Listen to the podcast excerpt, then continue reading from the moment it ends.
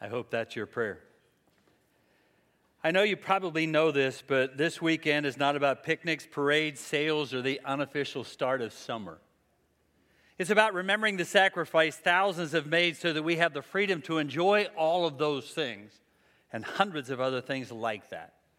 In just the last 100 years, over 53,000 gave their lives in World War I, 292 in World War II, over 33,000 in Korea, over 47,000 in Vietnam, 148 in Desert Storm, 4,400 in Iraq, 2,300 plus in Afghanistan. Do you realize how many that is? Over 580,000 people. Men and women who have sacrificed everything so that you and I can so freely enjoy the incredible gifts of God that we experience here this morning. Dozens of us here have been impacted by those who have sacrificed their all sons, daughters, uncles, aunts, grandfathers, moms, dads, sisters, brothers, many other relatives who made the ultimate sacrifice. On Veterans Day, we acknowledge veterans, men and women who are serving, have served, so that we can enjoy the freedoms that we so richly enjoy. On Memorial Day, we remember those who sacrificed everything so that you and I can freely experience all that God has blessed us with. I'm going to ask you this morning I know my family, I've lost an uncle and a cousin serving the United States forces. For those of you who are here this morning, if you've had family members who died in service, would you stand for just a moment? Wow. Thank you. I think that's a sacrifice that we forget and they're willing to make because their moms and their dads and their brothers and sisters and sons and daughters didn't come home. And we never want to take that for granted. We never want to enjoy tomorrow so much or today so much that we forget the sacrifice that they were so willing to make. I think you know that we love NASCAR. My wife really loves NASCAR, and I really love my wife. And so we watch it on a regular basis, and we really enjoy it. One of the things that fascinates me about watching NASCAR on television is that they still televise the invocation, which in so many other sports they don't even have, let alone televise. They televise the honor guard. They televise the Star Spangled Banner and have flyovers, and on every single occasion, really acknowledge those who have served in our country. They bring them there, they focus on them, and they spend a lot of time talking about those who have served. And especially on this particular weekend, those who have sacrificed their all. My buddy E.T. is there this particular weekend in Charlotte for the 600 this tonight after the Indy 500. And on the windshield of every single car of those 43 cars is an individual who gave their lives in service to our country. On Kevin Harvick's car is this man's sacrifice. It's E.T.'s niece's ex fiance who died in Afghanistan. And a lot of family and friends are going to gather together, and in their case, they're going to remember Brian in hundreds of other cases, they're going to be reminded again of the sacrifice that they so richly gave and made. I appreciate the fact that we never forget. And so when I look at this morning's sermon and I look at the section of scripture that we're going to be in and the section of scripture that we're going to re- end with, I always, always, always want us to remember. On this particular Memorial Day, like dozens and others like it, we remember. And may we never forget the sacrifice that thousands of families have made because as sure as I am standing here, they will certainly remember. They'll get up in the morning and remember. They'll go to bed tonight and remember. They'll hear all kinds of activities and all kinds of things that take place, and many of them will enjoy a family celebration, but I am absolutely certain that if all of us here in this audience forget, I guarantee you they will remember. So, my hope is that you will remember them.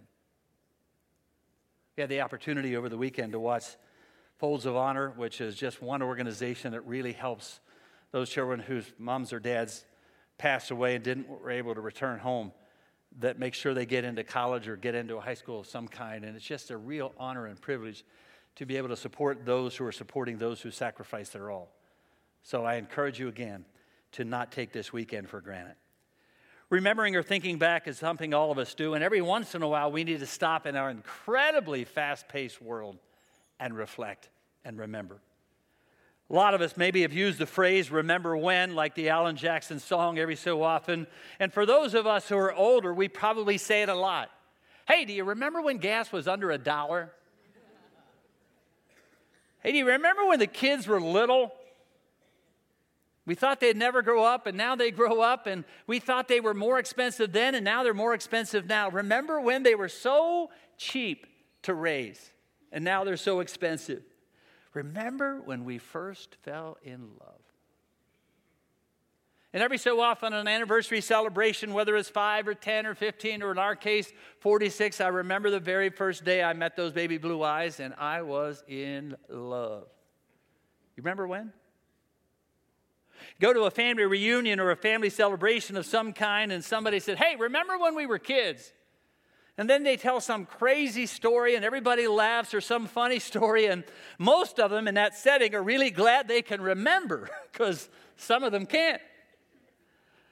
I found that when I get around people who are older than I, and that category is getting smaller and smaller, that so often when you have a conversation with them, they'll talk about some of the highlights of their life. And so often those highlights of their life are in the distant past. I encourage you to spend some time, especially if you gather together with your family members tomorrow or over the weekend or for the summer, and you're around people that are older than you. Spend some time listening. Now, you can certainly spend some time talking, but spend some time listening to some of the highlights of their life. And in many, many cases, they'll talk about highlights in the distant past. A friend that I had the opportunity to participate in his funeral a few weeks ago, who I've known probably for the last four or five years, in the last six months of his life, he talked about his service in the Navy almost every single week. He served in the Navy in 1970. And he loved that time. And he talked about it constantly. We've all had memory lapses too. Some point or the other, you all of a sudden stop because you forget either what you were going to say or how to say it. I've had it right in the middle of a sermon I did last Sunday morning. We walk down to the basement and we can't remember why we went down there. We open up the refrigerator and we can't remember whether we're putting something in or taking something out. A couple of weeks ago, I was working on a project at home and I literally spent five minutes looking for a pair of pliers that were in my hand. it's sad, I know. I mean, I literally, I walked and I had, they were literally in my hand. I couldn't find them anywhere. And I went, oh, there they are. I walked into the house and I said to my wife, I'm so sorry. I'm really sorry. She said, Why? Because it's not going to get any better. I'm just thrilled that I knew where the house was and how to get in there and that I still know you. I'm just telling you, I'm saying right now, I'm sorry because it's not going to get any better. Remembering is an important, or at least it should be, a very important part of our lives. I want to take you to a fascinating story this morning at Joshua chapter 4. Take your Bibles out, your iPads, your iPhones. I'd love you to have your Bible. You don't have to, I get that. We have it on the screen. But there's something to me about writing in my Bible or underlining some verses or some favorite sections of Scripture. And for the next few weeks, uh, we're going to try to talk a lot about some of the Old Testament characters or insights that God shows us. This particular week, while you're turning there, missionaries and pastors and lay people from all across the world, specifically the United States, are gathering in Orlando, Florida, for what we call General Council. It's an opportunity for pastors and missionaries and lay people and all 2,000 churches around the country and 10,000 around the world to gather and pray and encourage one another. Pray for John Stumbo, our leader. Connie and I had the opportunity on Wednesday morning to participate in the morning service but it's an opportunity specifically to hear what God is doing in the C&MA.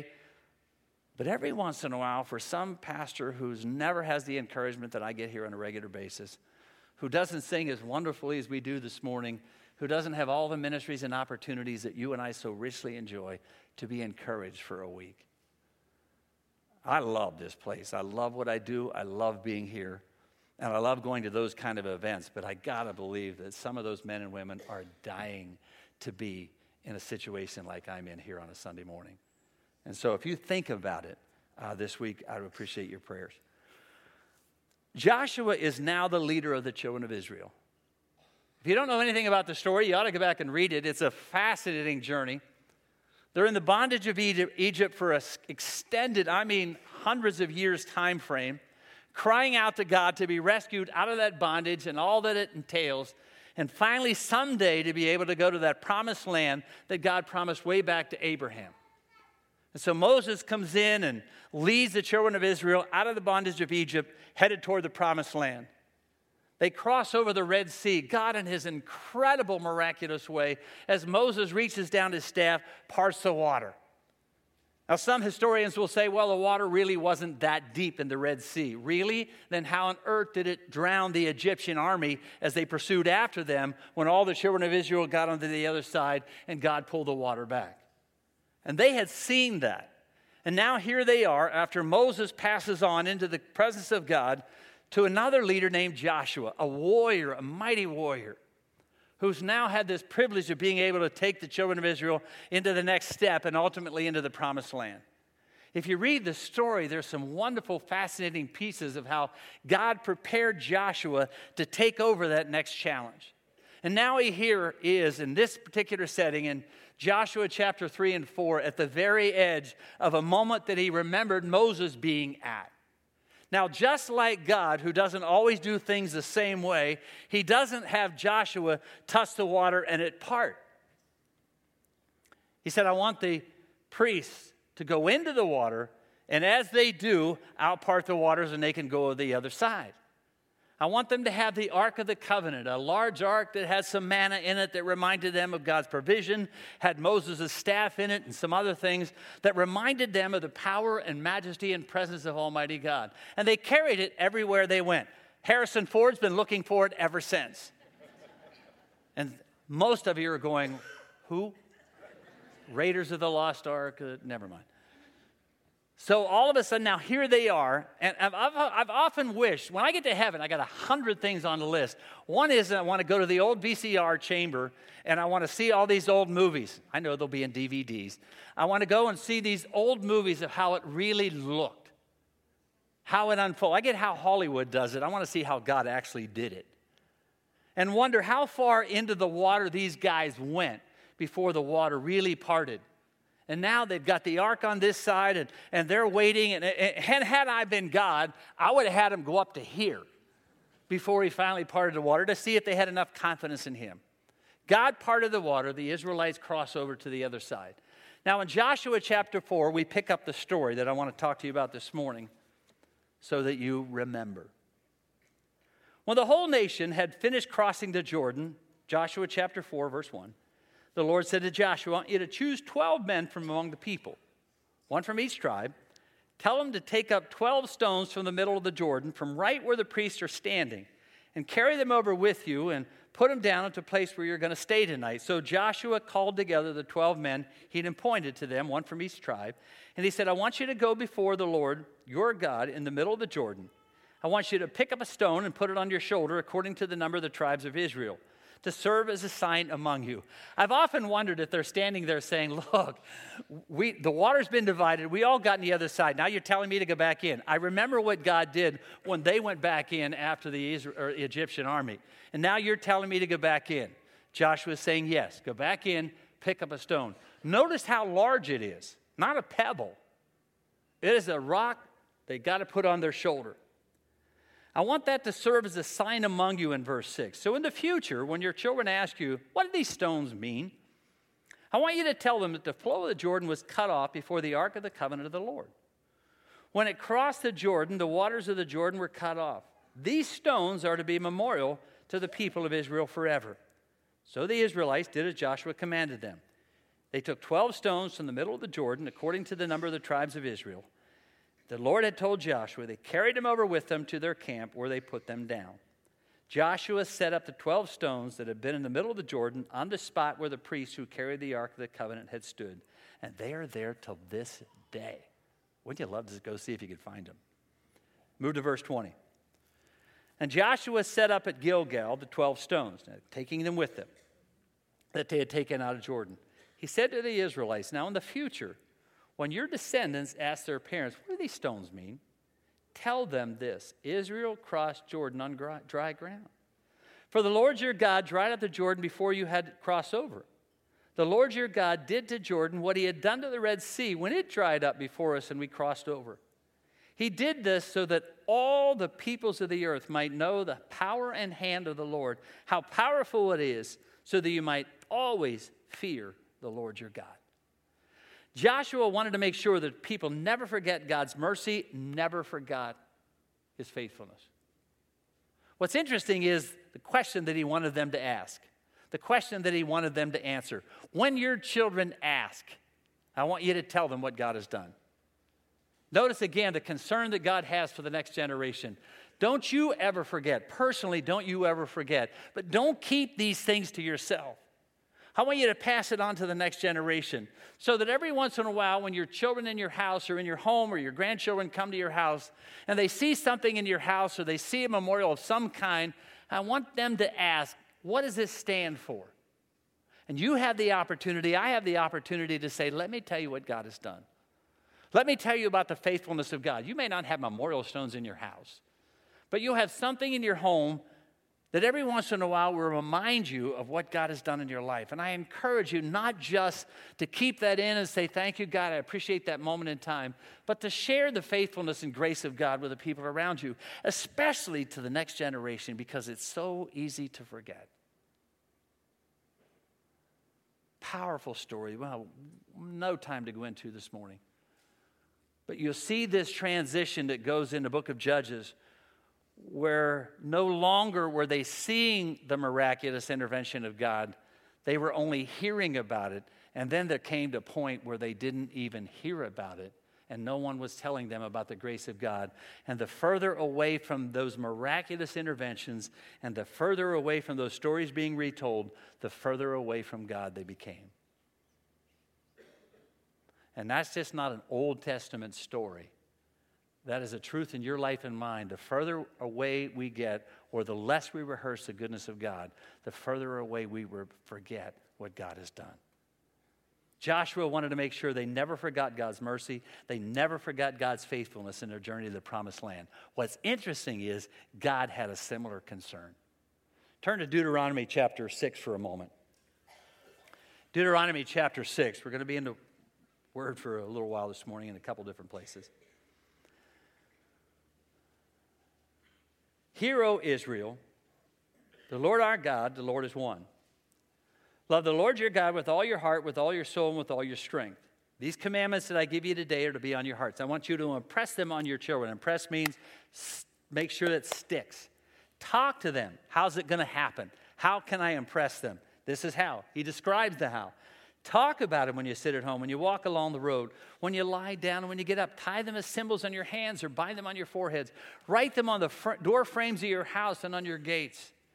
When the Lord your God brings you to the land that he swore to your fathers, to Abraham, Isaac, and Jacob, to give you a land with large, flourishing cities that you did not build, houses filled with all kinds of good things that you didn't provide, wells that you didn't dig, vineyards and olive groves that you didn't plant, then you will eat and be satisfied, but be very careful that you do not forget the Lord who brought you out of Egypt into the land of slavery. When you get to the point where you're really blessed, and you've got food on your table and food in your fridge, and you've got a lot of family coming together tomorrow to celebrate that, and you've got a whole spread in front of you, you've got a nice place and a nice home and a wonderful country to live in, and a lot of wonderful things around you, God says, please do not forget the price that was paid so that you can enjoy what you have. And that not everyone has a large spread on their table, and not everyone has a refrigerator that they can store the leftovers in, and not everyone even has leftovers that they can do that. So he's saying, I don't want you to ever forget the blessings and grace and goodness of God. Joshua had a similar concern with the children of Israel. God had a similar concern with the children of Israel that somehow they would all of a sudden have all of this in front of them and forget that it wasn't by their own bootstraps that they pulled themselves up, it was by the grace of Almighty God that they enjoy what we so richly enjoy. So he says, Remember. Notice how important it was to make sure that the next generation heard of those stories. So, when you're in those settings tomorrow or whenever that may be, or a family reunion or a family event this summer, and you have the opportunity with your children or your grandchildren, it's a great time to say, hey, just don't forget when we talk, when we see, and when you have what we have and you see what God has done, I just want to remind you that it's from the hand of Almighty God. Nothing we did, we're not that great, we're not that smart. It's by the hand of Almighty God. He wanted to really make sure that the next generation heard the stories Failing to remember can happen during the good and the bad times of our lives. When things are going well, we have a tendency to forget how we got there and fail to see God's faithfulness in getting us there and blessing us at the moment. And when things are going bad, we have a tendency to only focus on this event, this moment, this dark time in our lives, and fail to look back over our lives and see all the goodness and blessings of God along the way. It can happen in the good times when we forget how grateful God has been in our lives, and in the bad times when we only focus on the moment and forget to rehearse all the things that God has done. If we're not careful, it can happen to any of us in the spectrum of life. So God says, remember. For those of you who may journal, or at least jot things down in your Bible every once in a while. They are great reminders in the middle of the good things or the middle of the bad things to remember what God has done and to look back over those things and say, it's tough now, difficult for these moments, but man, did I see God do some amazing things because the goodness of God keeps running after me. Don't ever forget. So he says, remember.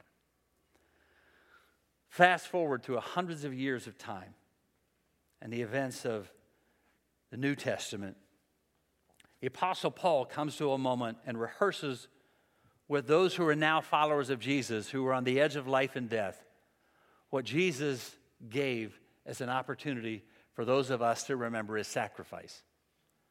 The disciples had gathered together on a number of occasions with Jesus, ate with him a lot. Now, in this final time during Passover, he has a real special moment with his disciples. They had no idea it was the Last Supper. It's not like he called it the Last Supper. We have done that. It was just an opportunity to share a meal. He had been telling them over and over and over again what was going to take place on this particular weekend. They're gathering together, they take the bread, they drink the cup, they hear him say, When you hold this, I want you to remember what I did. I want you to remember my, my body, my willingness to sacrifice my all. They had no context of remembering because they hadn't even seen it yet. And when you take this cup, I want you to know that because of my shed blood on the cross, that you're about to see and experience comes the forgiveness of sins. They have no idea what that really represents because they hadn't seen it yet. So now here's Paul in 1 Corinthians, and he said, Look, I'm telling you what I've received from other disciples. I'm telling you a story that changed the lives of humanity forever. That the Lord Jesus, the very night he was betrayed, took bread. He blessed it and he broke it and spent it out, shared it out with his disciples and said, I want you to take this, I want you to share it, and I want you to remember. After supper, he took the cup and passed it around and they shared it as well. And he said, This cup stands as a new covenant, bought and paid for by the price of my blood. And every time you do this, I want you to what? Remember. Every time you do this, I want you to remember. Notice he never mentions how often we do it. So many churches so often divide over the how often. No mention at all of how often we do it or when we do it. Some churches share it every week, some once a month, some once a quarter. I grew up Presbyterian. For some reason, we weren't allowed to partake of it till we were 12. My parents moved to another church when I was 11 and three quarters. I waited forever till this moment, then found Jesus as my Savior, started going to an Alliance church to find out it had nothing to do with my age, had everything to do with my relationship with Jesus. And we shared it. In our context, we share it here once a month. In many C&MA churches, at the beginning of the month, here you never know. But it never says how often, but it does say every time you share this meal, every time you eat this bread, every time you drink this cup, remember. Remember Him. How can we forget? If we're not careful, we know how we can forget. This weekend, remember the sacrifice thousands have made to allow us to enjoy the freedom that we so richly enjoy. So I'm asking you to never forget and please remember. And today we remember again the sacrifice that the Son of God, the Lamb of God, made so that you and I can walk into his kingdom and into his presence and be called sons and daughters of the living God. And so, what I'm asking you to do this morning while we share communion is to remember. In a few moments, communion stores from all over the sanctuary are going to come and are going to take one of these trays and pass them out among you as the audience. You'll notice that the bread is in one section, the cups around that. Never been here before? I want you to notice that. Take them both while they're there. Help someone beside you if they need to be. And then hold on to it until I come back up and lead you in it. What I'd love for you to do during this time is to remember. Remember what it was like that day you received Jesus as your Savior. Remember what it was like to have the flood of God's love come over you. Remember what it was like to have all your sins forgiven. Remember what it was like to have somebody invest into your life who showed you the love of God, who demonstrated it by a mom or a dad or a grandparent, who just simply poured into you as a youth leader or a Sunday school teacher. Just remember somebody who in your life has been influential in bringing you to where you are. Remember your blessings. Remember the things that you learned in the most difficult times of your life. Remember the things you've learned in the highlights of your life. So, for these next six or eight minutes, with no hurry at all, what I'd love for you to do is remember. Father, we thank you for your sacrifice. Those words are so inadequate, and I say it every time for the last 40 plus years, but it really is true. How could we ever say thank you for what you did for us on the cross? For giving your life so that we can have life, shedding your blood so that we can have forgiveness, offering us salvation in Jesus' name, a new life, a new opportunity, family and friends in the family of God, and eternity in heaven. How could we ever forget? So, Father, in these moments as we hold this bread and hold this cup, may we remember what you have done. And may we as well remember the sacrifice that thousands and thousands of families have made so that we can enjoy the freedom that we so richly experience in this nation. In your name we pray. Communion stores could come. Going to serve you all over the audience. Just wait till everyone is served, and then we'll come back up and I'll lead you in it.